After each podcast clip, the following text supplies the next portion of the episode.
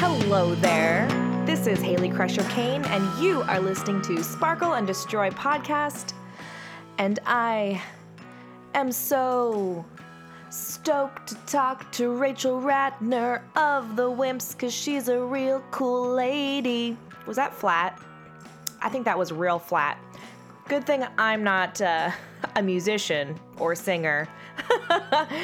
um, I do want to introduce Rachel Ratner today. Um, she is from the Seattle band Wimps, and I interviewed her in the morning before she had had eaten even one bite of food, but after gulping down lots of strong coffee. So she was highly caffeinated on an empty stomach, which I think is the best way to go into any interview situation. Her Seattle band's new album, Garbage People, has been called almost catchier than the Beatles by the Seattle Stranger, and I think that's a win in anyone's book. Almost catchier than the Beatles and almost bigger than Jesus. Well, that no, that that's from something else. Rachel has played in a ton of Seattle bands and worked at KEXP as an outreach coordinator and overnight DJ. She is a connector of people and artists, and because she is a connector of people and artists, she built the Seattle Band Map, which is an amazingly weird and cool and genius online website that shows the intricate connections between all the local musicians in Seattle. You need to Google it right now. You need to check that thing out. It will blow your mind. It looks like a constellation of stars, but it's bands. Rachel started playing guitar when she was 15, but didn't really play any real band that did real band stuff like write songs and tour and all that stuff until she was about 25 when she joined Part Man, Part Horse. She played bass and keyboards in that band for the next 10 years, and in 2008 she formed Butts with Shannon Perry of Gazebos, and please Google that as well. Awesome band. Uh, where she got up the courage to sing and play guitar, which at first made her really nervous. I think we can all relate to that experience, and there's more on that later in the interview. Wimps formed in 2012 when her pals, Matt Nyce of Consignment, Meth Teeth, and Swimmers, and his then roommate slash the best drummer in Seattle, that's in quotes, David Ram of Intelligence and Universal People, started jamming, and uh, Rachel was taken with how easy it all kind of gelled, and they were having a good time, and the songs were flowing. Since then, she's put out three records, a 7 inch, and a handful of self released tapes. Please, please, please stick around to the end of the podcast to hear the title track off Wimp's new album, Garbage People. I think you'll find it very catchy indeed. Also, catch the band on tour July 13th through September 2nd. They're coming through California, Oregon, Washington, Chicago, Indianapolis, Nashville, North Carolina, Washington, D.C., Philly, and New York City. So, without further ado, let's give this highly caffeinated gal a run for her money. Hopefully, you will pick up her new album Garbage People, which is available available for pre-order now at Kill Rock Stars. Rachel, what you got?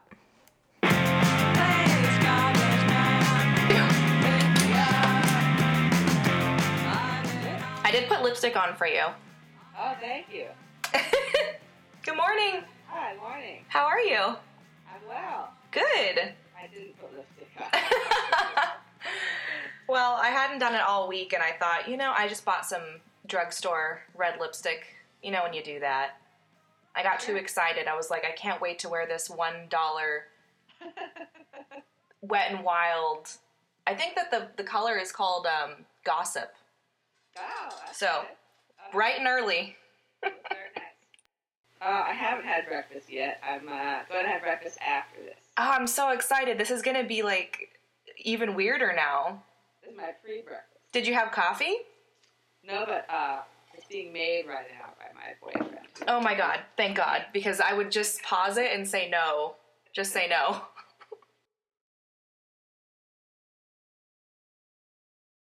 So I wanted to start this interview. I know that we have a lot to talk about, and you have an awesome album that's coming out next month on July 1st. 13. Sorry, July 13th, Garbage People. Um, so I definitely want to talk about that, but there's a couple things about you that really like intrigued me in just a personal way that I want to get into. All right. Um, so t- the two the two things that made me think like I really really want to talk to you, not just that you're an awesome musician and you have a really quirky weird sound and I love that about you, but you used to live in Slow, and now you live in Seattle, and I live in Slow, and I want to live near Seattle. Uh-huh.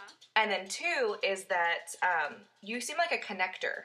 You're somebody who I just got this vibe when you were emailing me. You're someone who would be like reaching out to bands, trying to hook up bands with other bands. And then when you told me that you were like one of the first people to do this Seattle band map and co- co- connect the bands, I really resonated with that because I feel like no matter it's like it's like a disease. Like even when I'm not trying to connect people or bands, if someone hits me up and like I can't help like I can't personally play with them or set up a show, I'm still like you should hit up this person and that person and I find those people to be like so it, like energizing to be around and inspiring, but I only meet them every once in a blue moon. Right. So I wonder if you um, do you resonate with that as a connector, or do you feel like you're that kind of person? Um, I think I've been playing music for a long time, and I probably wouldn't be where I was without like the kindness of other people. Like I think being in a band is really like being in a community, and if it weren't for bands that booked me and helped me out for stuff, put me up in their homes, I wouldn't have been able to go on tour and play shows. And so I, I try to do the same for, for bands. I just think of it more as just like you know giving giving back and being kind. I think I. I think there's probably people that do more than I do in terms of booking shows and setting up shows, but I always want to help people, and I, I know a lot of people in the scene since they've been here for so long, and so I, I think just through through through being involved in music for so long, I feel like it's I feel bad not helping people, you know. So I, I guess I know what you're saying. There's probably better people than, than me at it, but I, I like to help people when I can. I don't know. I think I think there's a lot of people that don't do what you do. Yeah. So I don't know. I think that there's definitely I get that vibe from you. And um I don't know. I think there's some people that start out in music and they maybe don't have that community to begin with or they don't really know. I grew up in the punk scene, so I definitely have that sense of almost like if you don't you reciprocate, you're an asshole. Right, yeah. People shows, help them out, merch, like it's your it's together, you know, like. but I really genuinely enjoy it. And I want to like take it back to like how did you I I love this idea of like people think that touring is so glamorous and mm-hmm. being in a band is so glamorous. And how you they're like how do you go to some place you don't know and you like play with these people? And like how do you find these people? Like I want you to tell me how you found me because I guarantee you it's the same way I find people like you is I'll literally go on Bandcamp t- and just like find all the bands in that city and I'll just like sit there and listen and I'll make a check mark next to their name or you know I know one cool person in that region and they're like okay here are the three cool people you need to hit up I just wonder like how did you find me and how did you set up your tour in California Totally. Um, it was pretty recently that I, that I think I found you because we were setting up our tour in California, and I was trying to get a list of bands in different cities that, that we might want to play with. Um, so I was, yeah, like I usually look, look on Bandcamp, I'll look at Facebook, I'll look at like my friends' bands who have been on tour, I see who they've played with, and then I, I think I was looking at, now I'm to forget who it was. Was it Mommy Longlegs or um, who was it that you you played with someone up here that I was looking at? Like the day I was, the day after I was looking, like it was like you were in Seattle playing with my friend's band. And, I sat, and I looked on a Monday, and I was like, "Oh, this person's in town. I just missed them and researching them now." Who are you playing with? uh, Baywitch and Beverly Crusher That's what it was. Yeah, Baywitch and Beverly Crusher. I was looking at all who they were playing with, um, and I noticed they were playing with you, and that you were from San Luis Obispo, and I was like, "Oh, this would have been perfect to go to the show and meet you." And I just found out about too late. Um, so yeah, it's a lot of just like who do your friends know, what who they've been touring with, what bands do they like, um, what band you know. It's like that's the best, the most. That's the most. That's the best way I find out about other band probably is yeah going to shows. But what you just said happens to me so often where I'm like, fuck, I missed that band. They're in my town. Now, like one day, one day too late. you know what's funny is I actually interviewed the sound woman from that show too. Uh-huh. And because that whole show was so cool, like Beverly Crusher is so fucking awesome, and then like Lila from Baywitch, who I, I always want to say Delilah. Do you remember that radio show? I told her about it, and she just looked at me with the weirdest face, like I don't know what the fuck you're talking about. But um, that whole show was so what I imagined Seattle to be like because the people that showed up were so like supportive. Even like the door person was super cool, and the door person was like, "Oh yeah, I'm in like five bands too, and we all like know mutual people," and it just felt like, is this town that integrated? But I guess it is.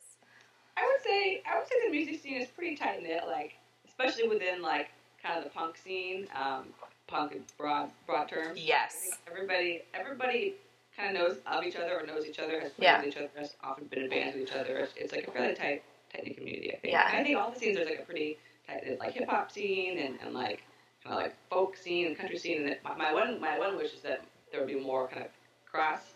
You know, if I want to know more about these bands, and that it's like I don't know them as well. They know maybe the punk scene, but the punk scene for sure is pretty tight knit. Tell me about Punk the Vote. Um, well, That's so cool. And how can people do cool shit like that? Like, I feel like you just woke up. When I read the article, it was like, it just seemed like you just woke up and was like, I'm gonna do this. And then you just did it. That, that's kind of what happened. I, I was like, uh, I think it was the Republican National Convention that just happened like two years ago, and they were like, uh, Trump was the nominee, and I was like, oh shit, like, are you kidding me? Like, I don't know. I, I've never, I would never classify myself as like a political person at the time. Like, I care about the world and people and stuff, but I, I don't know. I never, I never was paying too much attention to that. And then I was just like, well, this is terrible. Like, I, I don't know. I don't know if it'll make a difference but I feel like I need to do something, and I, I want to get all the people I know to try to do something. What did you do? Like, was it just a tweet, or like, how did you like get people involved? Because if we're talking about a concert that you put that you helped spark in response. It was like a month long series of concerts. Oh, okay. Where we had like shows every weekend leading up to the November elections with the goal of getting people who were younger, maybe new to the scene, to, to register to vote. They had voted, and then encouraging people who maybe were jaded and didn't think that voting mattered to vote. You know, so just kind of like a get out the vote kind of a thing. Um, so I'm trying to remember what I did. I think I, I think I just posted, yeah, maybe on Facebook and Twitter, like I'm interested in putting on some concerts. Like, let me know if you'd like to help or something like that. And then I got like 200 responses of people that wanted to help, which was awesome because I don't know if I would have been able to do it all by myself. I could have done it by myself, but it would have been a lot of work. Um, so I, I kind of wanted to make everyone in charge of their own thing and their own scene. So I was trying to get people who lived in different neighborhoods, who knew different bands, to book their own show, and then I would help coordinate it and promote it under the like umbrella of Punk the Vote, and I would I would like bring people from um, different like political local like um, political organizations to talk to, about candidates, and then I brought like handouts, and I had each one had a different um, local nonprofit that the money would go to, so it really felt like it was like giving back. So one would give to like a local homeless community, and one would go to like an abuse prevention thing. Um, but it was really like I wanted to help. I wanted to help empower the people putting on those shows to like benefit the people they cared about and get their friends there, and then I would just help kind of connect them and, and bring in the resources. You know, Because you're not a connector. because I'm, not- 'cause I'm not a connector. Um, so I'm a connector, I guess. I mean, come on. Like, I think it only works when somebody has that. Like, you knew people's strengths, and you, instead of trying to boss people around to make it happen, you like empowered different groups to do it, and that's so cool. Like, I think that's kind of how you have to deal with bringing different groups of people together, especially with for a political for like people that don't vote. Like that. Remember the night, like the '90s, like get out the vote, rock the vote. Yeah, yeah. Like, wasn't it like Ax? Like, who? Remind me, was it Axl Rose, or who was the person that was like, like doing like the campaign? Like, who is that? I can't remember, but I remember I was young then, and I remember like hearing about Rock the Vote, and like it was all over all over MTV and stuff. So Yes. In the back of my mind when I when I was thinking of this. Mm-hmm. Mm-hmm. If it weren't for like 30 people that helped helped me do it and helped table and you know all this stuff, it wouldn't it wouldn't happen. Oh, I know. And it was like it felt really good doing it. I, I- like I said, obviously it didn't obviously it didn't make a difference, but I think people feel like they could be somewhere and do something together, and it felt like we had a shared belief and we were all against this together, and it made it feel like something to do. You know. Yeah, well, I think the process of it is what makes the difference. Like for me, I started the podcast after the pussy grabbing um, quote came out, and I don't know why that was the thing. Like, why was that the thing? But um, I thought, well, The people that do good. And I was like, I just want to do something, even if it's really small and intimate, because it makes me feel more sane. So I think even something as small as a concert can really be healing, even if it's just like, okay, for this one week or month that you did these shows, people were like, I have a place to go. I don't have to sit home and drink or eat my feelings. Like, I could go out and like talk to people and feel not alone. totally. yeah. So I think that's the process. I mean, there's so many events that I put on where it's like, or even tours where it's like, what was the point of that? Like, if I'm gonna quantify it by people showing up, it maybe I don't. the point is to do it, right? The point is to do it.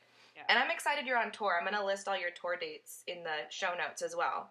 Cool. Um, but um, you don't have anything interesting to say about. I just wanted to know, living in slow, was there like any memories you have of Boo Boo Records or KCPR that were formative to you? Because I know you went off to work at K- KEXP. Yeah, no, I, So- I don't know if I would have connected the dots directly, but I remember being a little kid having a babysitter that was a DJ on KCPR. I remember thinking that was so cool. She's like, you can call in and request a song, and I'll play it. And I was like, oh wow, you know. I was like, I don't know, maybe eight or ten or something. I remember calling in, and I think I requested like Under the Bridge by Red Hot Chili Peppers because I was ten, and that was like what was popular at the time. And she like played it and said my name on the radio, and I was like, "This is so cool." So I always remembered that. I was when I got to high school, I was listening to KCPR. So that was the neat way to find out about bands I never would have heard about otherwise. Yeah. that was like this cool something that I didn't know how to get into it or what it was, but it was like really neat. And I think I took that with me when I went to college, and then I did college radio in college, and then I think I got into KEXP after that. Um, So you were in Slow, San Luis Obispo, California, till you were like out of high school.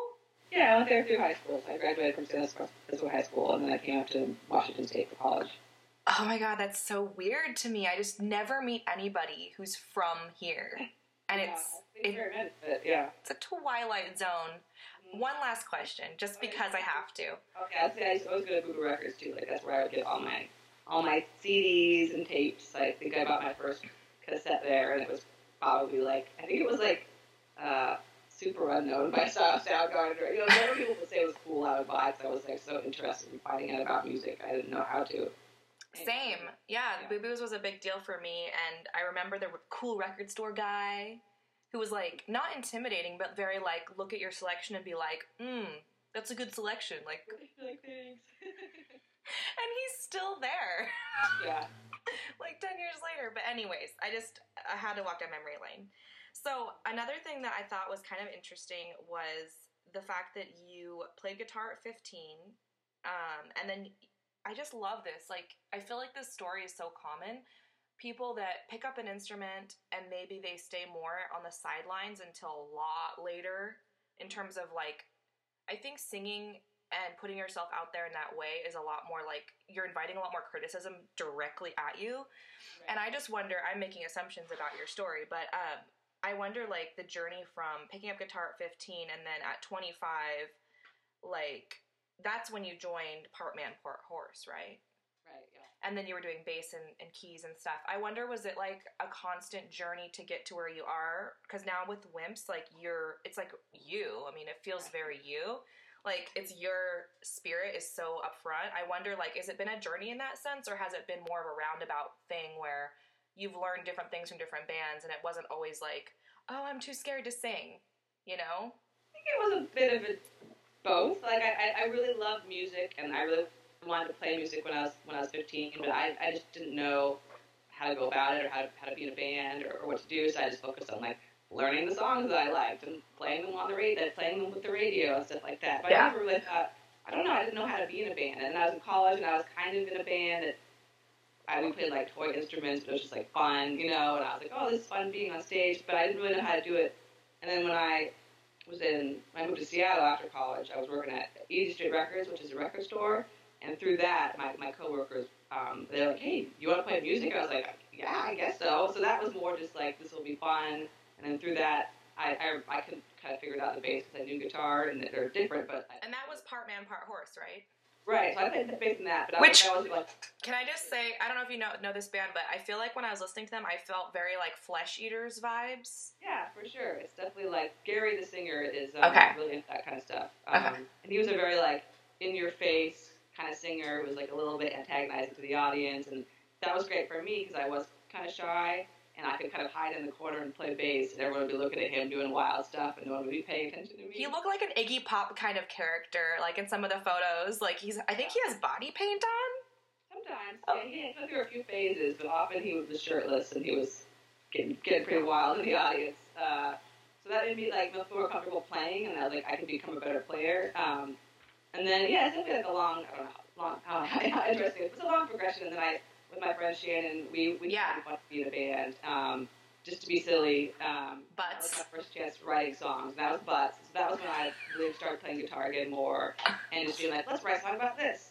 So it was a lot of times us just like getting drunk together and being like, let's write a song about this. And then we would have like an album with the songs. And, And like, not to interrupt you, but like, listeners, please go to Bandcamp right now and go to Butts and listen to Butts and listen to the look at listen to this. Uh, I like the song Cigarettes Thanks. a lot, but I want people to go and check out Butts because it's kind of funny because isn't Shannon Perry like Seattle royalty now and like uh, really successful um, uh, tattoo artist and really doing wonderful. She has her own shop and she's Yeah. well. I mean, I have a pen pal in France who I met through my music, and she was like, um, "Oh, I really like that band Gazebo," and It- even like people in Europe are like had their eye on Seattle in this way, and I, I was just like, I love Butts because it takes it back. It takes it back, and it's so raw. yeah, she's definitely like really like flowered as progressed as a person. Like she's an amazing artist and and uh, singer and Yeah, tattoo artist and everything she kind of puts her mind to. She does uh, she does wonderfully. Um, but that was definitely more of a silly. That was more like let's be like silly friends, and it turned out to be for me. Uh, kind of made me feel like oh wow I can really write songs and I can I can sing and be in front of people um, and so I thought that was my like question about that. Do you feel like that worked because you were working with a friend that you really trusted? Um, probably. I mean, I think I felt like I could really try whatever I wanted and say whatever I wanted. Yeah. I wouldn't be judged. So I felt I felt kind of like a safe a safe place to do that.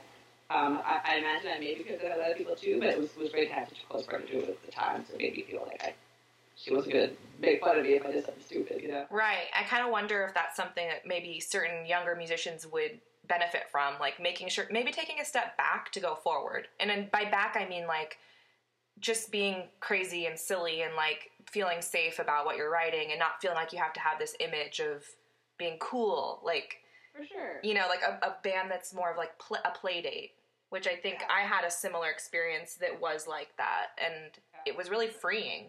Yeah.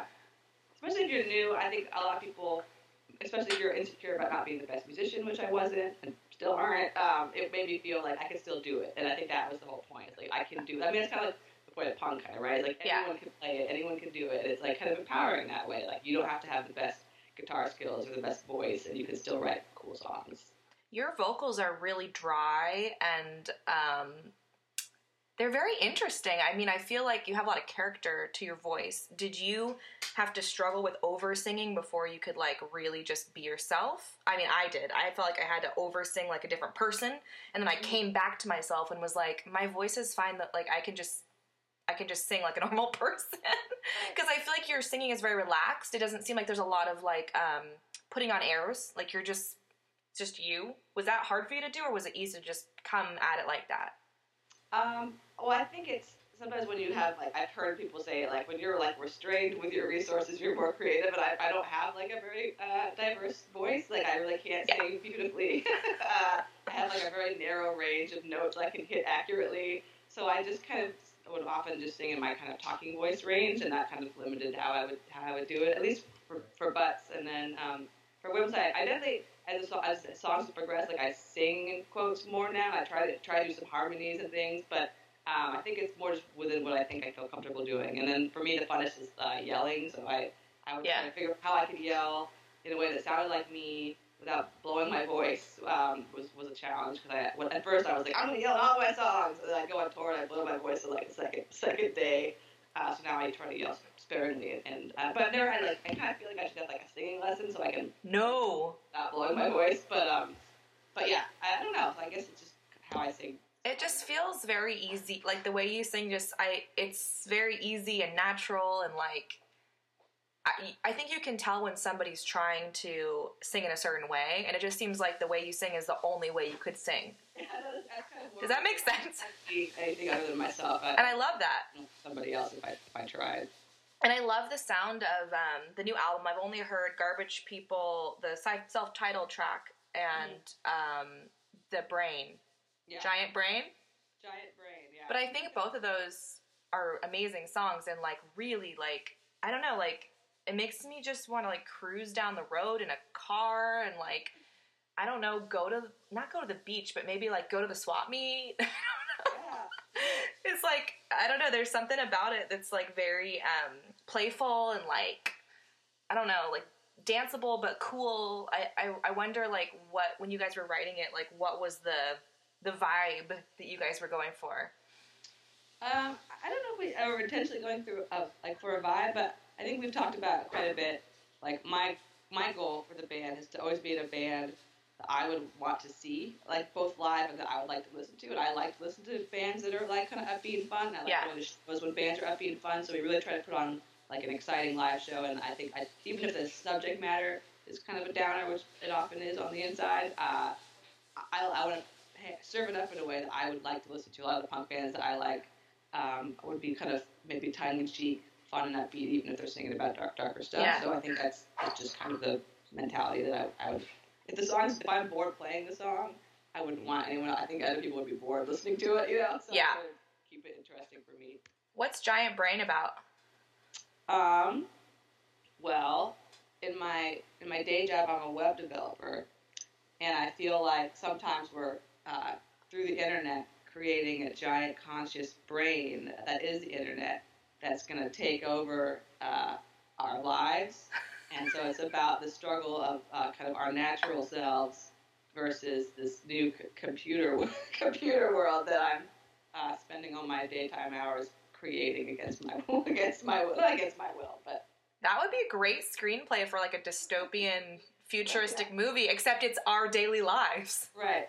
Yeah, all the stuff that we're doing that we're relying on Google and stuff, and like in the future, I think they're gonna kind of try to implant it further into our mind. I don't know what they're gonna do, but it's definitely like a little bit of a joke. But it's kind of like, what if this happened and maybe it is happening? You know? I think it is, and I think that that's that should be its own concept album. It should be. So speaking of the internet and doing good things on the internet, um, Lila gave me the "Fuck Your Boys Club" list of bands, which I had, had never heard of, and she was like, "Oh yeah, there's this list of bands that are all marginalized people or or uh, femme-fronted bands." Or people that just aren't, you know, at the forefront of the local of the music community all across the nation. And I was like, "Whoa, I've heard of this, but like I had never seen it, and I just got it." What? I don't know about it. Oh my god! So I was like, and when you said that you had created this um, band map, I was like, oh my god! Like, I wonder if like one is the precursor to the other. So, anyways, the map, the one I'm talking about right now is just a Google Doc, and I'll send it to you. Um, and if anybody wants that, I can send it off to you. But tell me about the band map. Like, I. Lo- I love that you said that like the bands, it's connecting the bands together. What does that mean? Like, you mean like you were trying to show how each band like li- like help like what was just shut me up and tell me what I'm trying to talk about. Okay, uh, so I can't remember. I, think I, it was kind of when I was in Butts, I think, and I, I was noticing that whenever I was at a show meeting someone, they'd be like, "Oh, this is so and so. She was in a band with so and so. You know, they were in a band with so and so." I was like, "Oh, everyone's been in a band with everybody in the scene." So I, I kind of started drawing it out. I would draw like you know butts with a circle around it, and then I'd say, "Oh, I'm in a band with Shannon."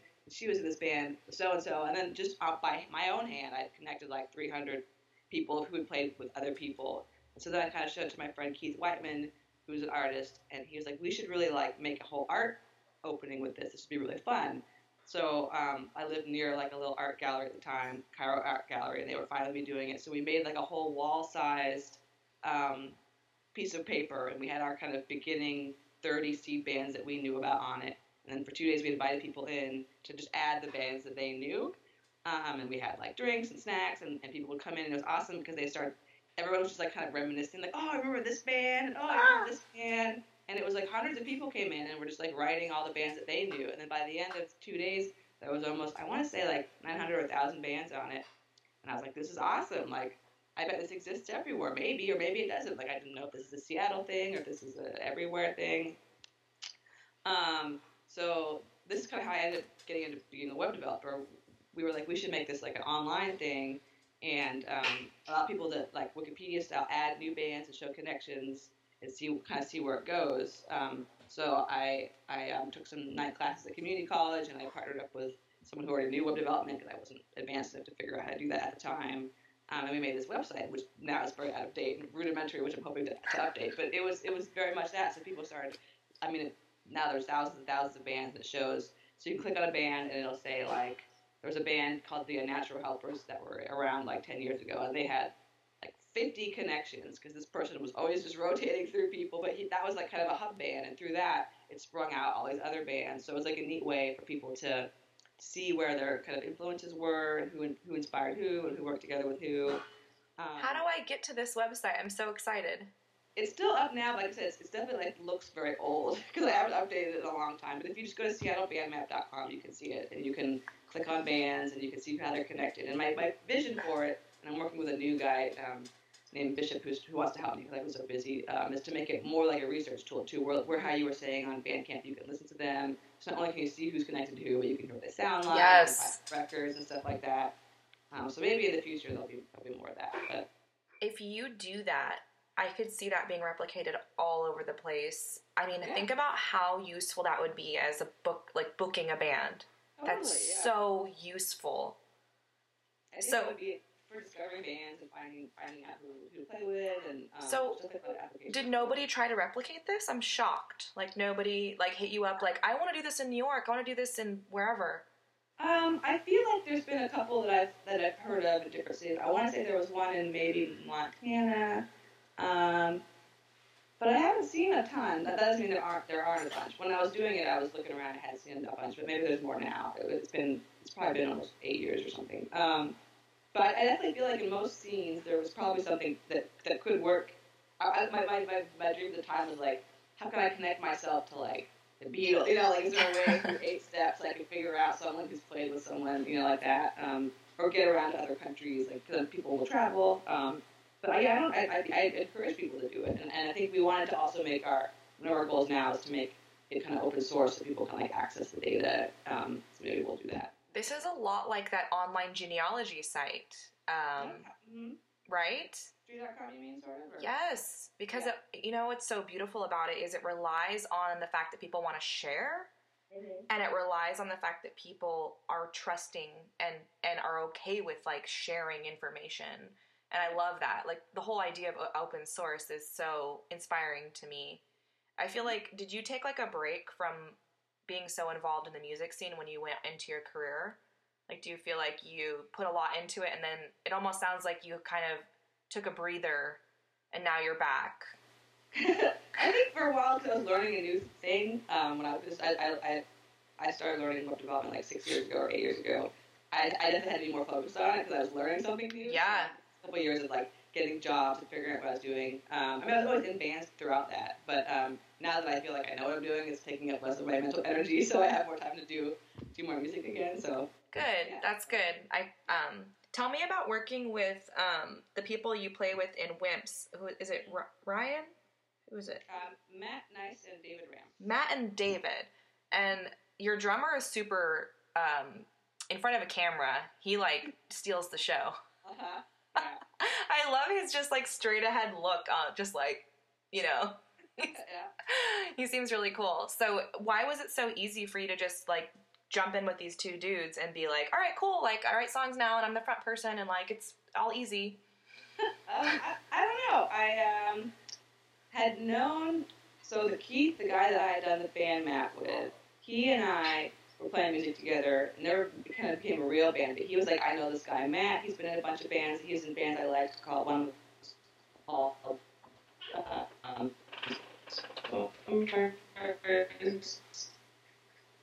was called Consignment, and um, been messy for a while. He's like, oh, he. Maybe we can jam. So for maybe six months, Keith and Matt and I were jamming. But then later, Flex was breaking up, which is a funny word to say. And uh, and I was like, I think I was chatting with Matt at a show or something, and I was like, well, if you ever want to play music again, I remember like enjoying it, um, I'd be up for it. Um, and he's like, well, this guy Dave's uh, moving into our house. He's a great drummer. Like maybe you could come over and we could jam. So it was very like informal. And I came over You want to jam? yeah, no, exactly like that. Um, and I, I had been like kind of writing some songs, uh, kind of that had in my back pocket, but it ended up just being really like easy and fun. Um, and it, it just suddenly we were writing songs. So for whatever reason, we we all had a good chemistry, and it ended up being like we had a show like three months later, and we had six songs to the show. and It was really fun. So it just seemed easy at the time. And you can kind of feel that chemistry when you listen to Wimps. Like, there's definitely like a playful fun. You guys all like each other. I mean, you can't make that kind of music if there's any angst. And like, you're not an angsty band. There's no mystery at all. I think we're lucky because a lot of bands will have, which sometimes is good. It makes a band good, like some really strong personalities. I'm not saying we Yeah. have strong personalities, but we're all kind of easygoing and just like being in a band, and are all uh, at a point in our lives where we have like jobs and bands, so we put in what we can, but we're not like stressing about it the way you might if it was your only thing. So I think that makes it more easy and fun. Yeah. Not to say that there aren't hard times or it's tiring, but I think we, we all get along because we all are just like, let's do this while we can 'cause it's great and we get along and, you know, um, Speaking of your tour that's coming up, are, do you have any tips for people that are booking tours? And how much touring have you really done in your career? um, let's see. Each, like, I probably went on three tours with Partman Parthorse and maybe three or four with Butts, and then we've toured probably twice a year that we've been in Wimps, which has been like six years. So, like, a fair amount. I've never gone on, like, three month tours because we've all worked. We're usually constrained by what time off we can all get together, It ends up being two or three weeks.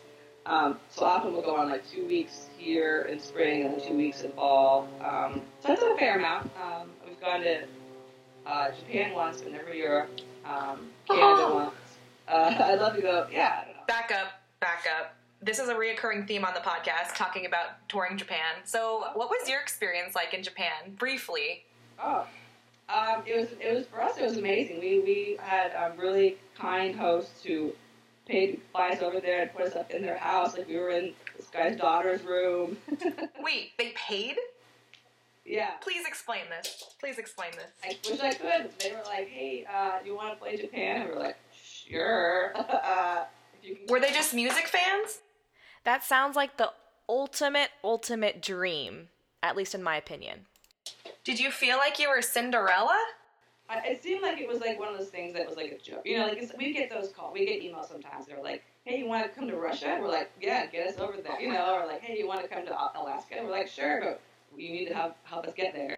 And so this guy's like, "Hey, you want to come to Japan?" We're like, "Sure, if you can cover our tickets." You know. Um, and then he's like, "Okay," and we were like, "Okay," like we like, Like it was a stalemate of like, I guess this is happening then. um, and so he he's been in, um, he he's been helping promote American bands over there in the past, and we found out he had brought like Silkworm and maybe Hot Snakes over.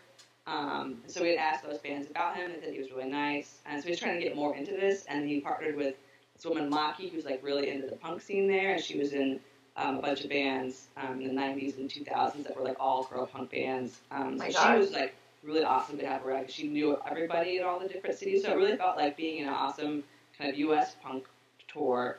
Oh my god! Yeah, it was really. I mean, so all the venues were like pretty small, like 50, 100 person venues. All the bands were like really good punk bands. Um, we ate at 7-Eleven. You know, we were just doing it like you would, Question. like, eating at roadside stops.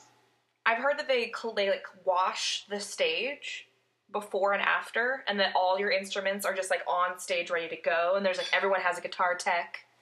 Oh, maybe we were playing a smaller scale tour than other people were. Okay. Grungy places. Like, it felt like we were in a lot of dirty punk bars. People were very nice. Everyone had backline. They were very polite. The sound was always good. Um, so it was very easy in that respect. But definitely, maybe at a nicer venue would be slightly different. But we were definitely in like kind of small punk venues. Did peop? I heard this. People in the crowd just watch. We experienced that once in Tokyo when we were playing a larger venue. That was probably our biggest show, and people were very polite, and they would clap and they would watch. But when we were playing a lot of these small venues, um, people actually would dance and get, get a little ruckus. So I think we must have tapped into some maybe newer or more underground punk scene. But everyone was definitely like wearing leather jackets, and people had like American band T-shirts on, and they were like, "We're at a punk show." We're, some people were definitely like um, very, very kind and dancing. Some people would show up from work in their like office suits, and then they'd be drinking and dancing. Um, so we definitely had. I think I was very, I felt very lucky. Like everyone was very kind, and um, we got to see a little bit of like eight different cities. Um, and I would have never gotten to do it otherwise. So I'm very thankful to them for bringing us over there.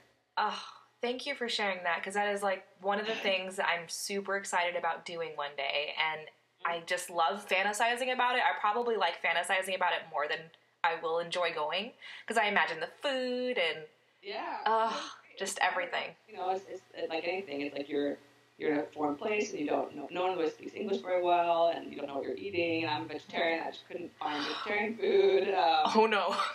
uh, everyone's like, "What do you mean there's vegetarian?" And then everything has like pork sprinkled on it. So I ended up just being like, "I'm gonna eat whatever because I can't. I don't know what I'm eating, so I'll do my best." Um, but it was, it was wonderful. It was really cool to see another part of the world. You know. it's amazing. Do you have any tips for people that are like tour like trying to book their own tours? Obviously, you still book your own tours. I mean, it's not like you just get to a point and you're like, okay, now someone else book it for me. Right. We still do a lot of work. We do have through Kill Rock Stars, like some. We have a person that helps us um, reach out to venues, which is awesome, and and like get, sometimes get guarantees, which I'm really bad about doing otherwise. So I think that's like a little bit of a step up for us. But then we end up picking all the, the bands that we play with, but we have someone that kind of helps lay the groundwork now, which is awesome. Would you Um, say that's an important tip? Because I feel like some bands don't pick their own bands, and like that can really fuck up the vibe. I was gonna say yes. You don't you don't need someone to secure venues. That's like a new thing that we have. But definitely like I think just like researching who's in the cities that you like, or like listening to bands on Bandcamp, um, and then just reaching out to those bands. Like it's like you want to play with bands that you like, whose music you like, who are gonna like you. So it's like find bands that you think you have something in common with. Um, when bands come to town from other cities, go see them, meet them, play with them. That's like the best way because then you actually have band friends in other cities. So it's really like becoming part of your touring community has been how we've gotten all the best shows. Like whenever we go to San Francisco, we know someone that we play with because they play with us when they come up here. Like, um, so so really doing that I think is, is the biggest thing. And then being kind to people because you're going to require them to be kind to you. Like hopefully someone's going to put you up on their floor and someone's going to help you you know play with, with their band. So um, I think that's my advice is, is try to be as involved in the community as you are able to because it'll pay back. You know, And kindness is practical. I, yeah. It's practical to be kind. I mean, it's good to be kind, but it's also practical. It's like I have friends that they'll want to help hang out with you. So yes. I agree with that completely. I think that's a really good tip. Um, um, oh, I'd love to ask you about KEXP, um, becoming a nerd for the whole region up there and doing two tours up there so far. Like, it seems like that's like the mecca. Like, everybody wants to play those live sessions, and they're Mhm. beautiful, and like the videos are gorgeous, and the sound Yeah. is gorgeous. Um, I don't really know the history of KEXP, but it's not, it, is it still as relevant today as it always has been, or has it become? It seems like it's just like this. Like it, with the internet, there is no like indie underground thing anymore. There's no like thing to look towards, and it, there's no real radio anymore either. It seems like everyone just kind of is splintered in terms of like what they're listening to, or it's just they look on the internet. Do you feel like there's like a community around that that's really unique to Seattle? Like, how, why is it such a thing? From I'm an outsider, so when I see it, I just think like, ooh, and then I think I want to do that, you know? Yeah. I mean, I think it's, I think WFMU does that to a certain degree, but I think KEXP is more focused. It started as a college station. It used to be the University of Washington station, like in the 70s and 80s and 90s, and then um, it, it got. I don't know what was going on, why it wasn't going to be able to be continued there, but it ended up getting some kind of larger grants and then becoming like a nonprofit, like in the 90s. And Okay. it became its own thing, and then it was like very small for a while, all volunteer run. But then it started doing kind of membership drives, and then it was just like a very slow, like organic growth from you know like five employees to ten employees. Now I think it has maybe thirty employees, or you know it's fairly fairly big big operation. Yeah. operation. But um, I think it's just been it's grown because people love it and are, are becoming members and are, are allowing it to grow, and and um, everyone really is very legitimately passionate about music and. Why, as to why it exists and works here, I'm, I'm not sure. Um, but It's uh, just the mystery. I, I think they just really uh, they've got it right. I mean, they, they, they do a good job of like they let the they pick DJs who love music and who go to shows, and they let them pick the music they want to play. So they're not tied to like a certain formula or what they think can be popular. They're just someone who really loves hip hop doing the hip hop show. And, And you were a DJ for several years, right? I was when I when I got out of college. I, I volunteered for a long time, and then I ended up getting. Uh, I worked the grave shift. I worked like um, midnight to six a.m. three days a week. And that was awesome, and I um, learned so much about music. But then eventually, I needed to get a day job, and then I had to give up those shifts. Um, and those people who are there are there for their entire lives. So it's uh, I so I would never be able to be in a day shift unless I was like doing the night shift for like ten years, and I just ended up wanting to. But now I, I fill in sometimes. But um, uh. But yes, people just love it and they, they care about it. I think that translates through. I think people like listening to music that someone's selected for them thoughtfully, you know? Yeah. Who are your favorite bands right now, or like just in general? Like, what are bands that you are excited about, either in Seattle or just in general? Um, I had when I was writing this new uh, record, I was consciously like, I only want to listen to. I, I, a lot of punk I grew up listening to was mostly um, male focused, and I was like, I want to only be surrounded by uh, women and femme voices, you know. So I, I actively started making this like Spotify playlist of everything that I like that um, was not a, male male voice. Um, and so I was listening to a lot of that. I think hopefully that seeped into my subconscious. Um, but there was also, I mean, I, there were things that I, I hadn't ever really gotten into at the time, like Siouxsie and the Banshees, or like related to Kleenex, or like newer bands like mm-hmm. were on Kill Rock Stars, or there's um, a band I called Table Sugar that's in Olympia that's really cool. Um, so or like Crass, like the one where like the Penis Envy album was like so awesome. Like, um, so I, I don't know. I, I'm really trying to.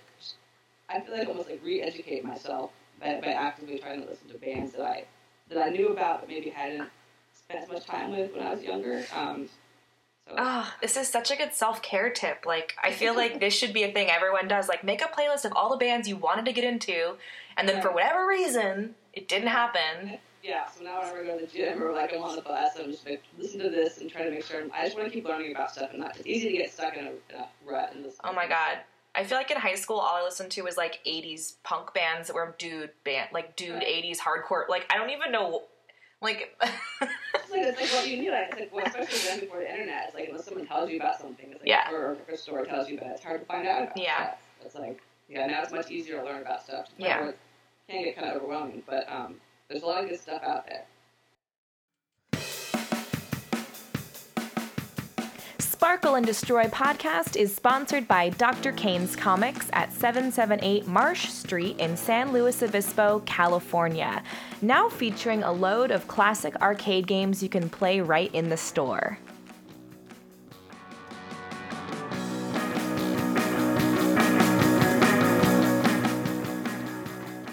Make sure to go to thesewimps.com for more information on their record Garbage People, which is coming out July 13th, as well as their tour dates that are taking them all over the country.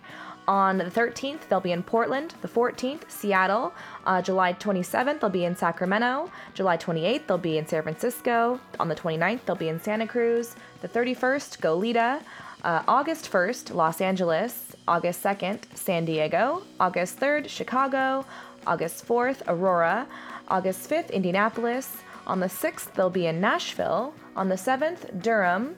On the 8th, Washington, D.C. On the 9th, Philadelphia. The 10th, New York City. The 11th, Brooklyn. And on the 12th, Spokane, Washington. Make sure you also catch them August 31st through September 2nd uh, in Seattle for the Bumbershoot Festival.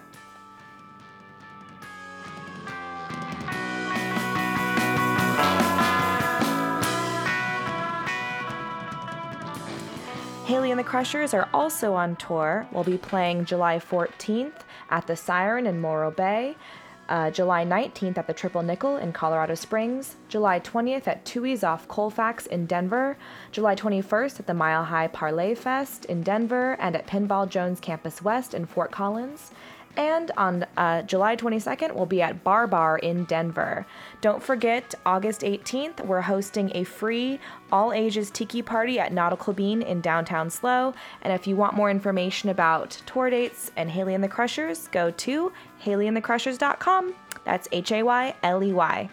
All right, let's get back to the podcast with Rachel. She's going to tell me a little bit about how she recorded the new album, Garbage People we did was new for us. Normally, uh, for financial reasons, we'll uh, book like a weekend and do everything in that weekend and do it all live.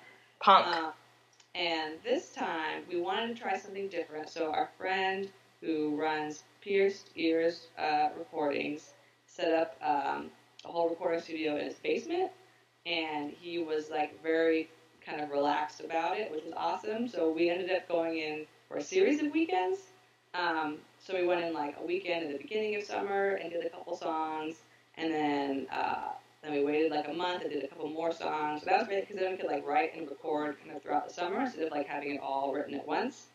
Um, and so that was kind of. I think it was just fun because it was less and less, less like we got to do it right now, do it once and be done, and we could actually like. Uh, he had like a box of percussion that we were like, let's play with percussion. It was more like it was like kind of being in the recording studio, but still not because we're in our friend's basement over the course of a, a summer. But um, I think it would allow us to be a little more um, experimental or, or playful, whereas normally we were just like, let's just, let's just get it and get it done. And that was that was really fun to have the time to do that. So we're very thankful that he like kept all the setup in his basement and let us come back. it turned out so great for it to be in just like, oh yeah, my friend's basement. Like that's amazing. A wonderful job. He's in a lot. Of, he's in a lot of bands in Seattle. Like he recorded on you know, Childbirth, Mhm. um, a bunch of stuff like that. But he's he also will go outside of studios, which usually costs more money. But he was like fine with us doing it in his basement, so it ended, ended up working out really well for us. But yeah, there's so many Seattle bands to check out, and there's so many.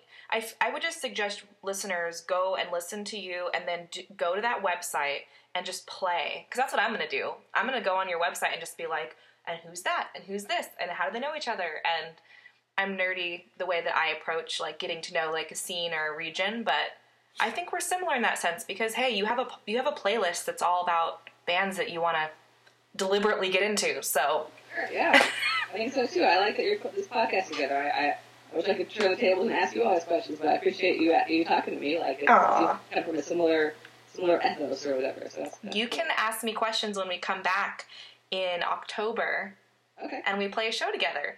Yeah, sure, that'd be great. It's on the record. All right. It's happening. That is- All. So, um, so Sparkle and Destroy is the name of the podcast.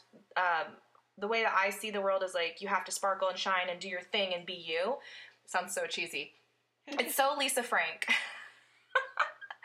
you have to sparkle and shine and be you, but you also have to destroy about like destroy obstacles in your path, and you have to like uh, break down barriers. And like that's how I see the two elements coming together for this podcast, and why this is the basis of the people that I interview. I think like they shine and they do their thing, but they're also in even in just being themselves, they're like breaking down barriers. When you think of those two concepts, like how do you how do you maybe implement those two in your life or do you have advice in terms of like how to to be that way in the world or how you express that in the world Um, I really like that you said. I mean, I think I don't know if I can say it better than you. I, I've I've always just tried to be myself and like like myself and do things that I'm interested in. And I think by being um, like a woman in music and being a woman in web development, those are very male fields, and uh, um, makes me very hyper aware of that. Being like the only when I was younger, only woman on stage. Now, thankfully, things have changed so much that we're like you saw in your show in Seattle and probably everywhere. Now it's very common that there's women in all the bands, or, or um, not not white men, and um, it's wonderful. And now it seems weird when there are shows where there's where there's less women or, or, or femme people in the bands. Um, so uh, yeah, just like try to connect people that are are, are interesting and, and different than you, and try to build community and, and try to do what you like. I don't know. It seems silly. kind of sounds like you're saying you need to connect with people around you yeah, connect with people around you, and then try to be yourself and like yourself and do things that you like. I don't know. got it ultimate connector Yeah. well thank you rachel i really appreciate it thank you for being on sparkle and destroy Uh, thanks for having me.